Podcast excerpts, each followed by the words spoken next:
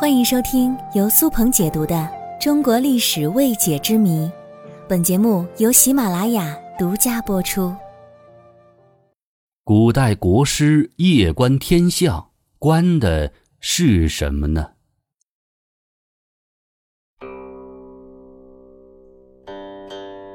我们经常在电视剧当中看到国师说：“臣夜观天象，然后怎样怎样。”那么，你有没有好奇过，古人所谓的夜观天象，到底观的是什么呢？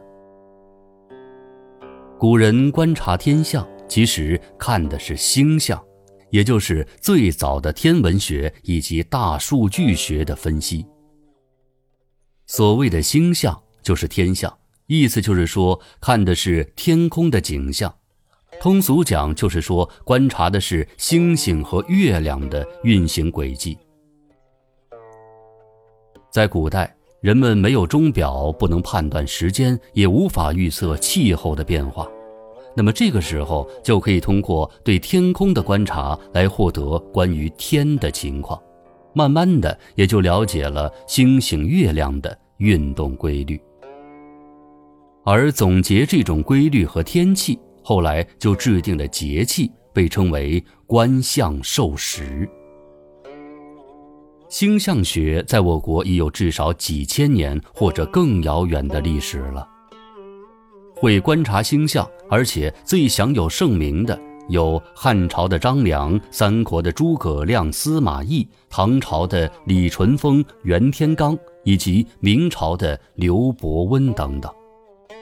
他们往往会通过观天象而预测天下大事。观察星象，其实主要观察的是星元和二十八星宿，通过这些现象的运动规律来总结出天气的变化，并且把它运用到军事以及农业生产当中。而通常星象变化还与阴阳五行相结合。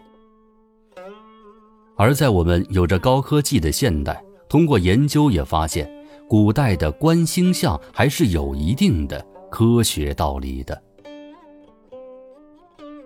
中国历代都设有专门的机构来观察天象，这个部门也是从秦汉时期的太史令当中分设而来的。明清时期叫做钦天监，就相当于现在的天文台了。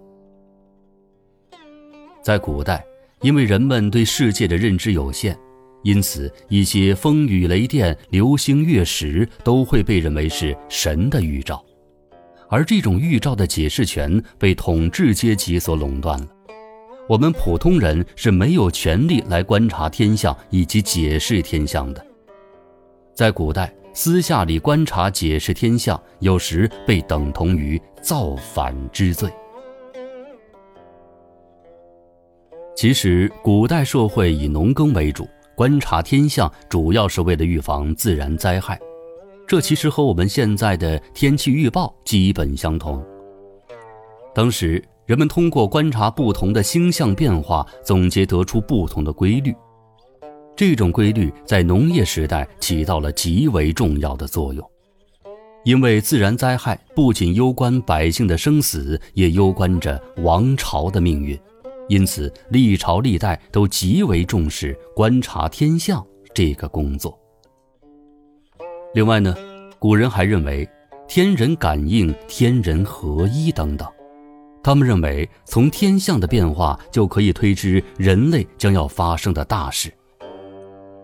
关于天人学说的兴起是从战国时期开始的。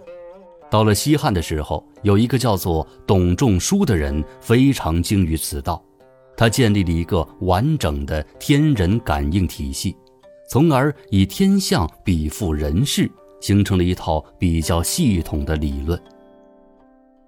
从此开始呢，越来越多的人都学会了借助天象的变化来预测一些将要出现的重大事件，比如。荧惑守心是大凶之兆，月亮五星冲犯左，右指法星是大臣忧患之兆等等。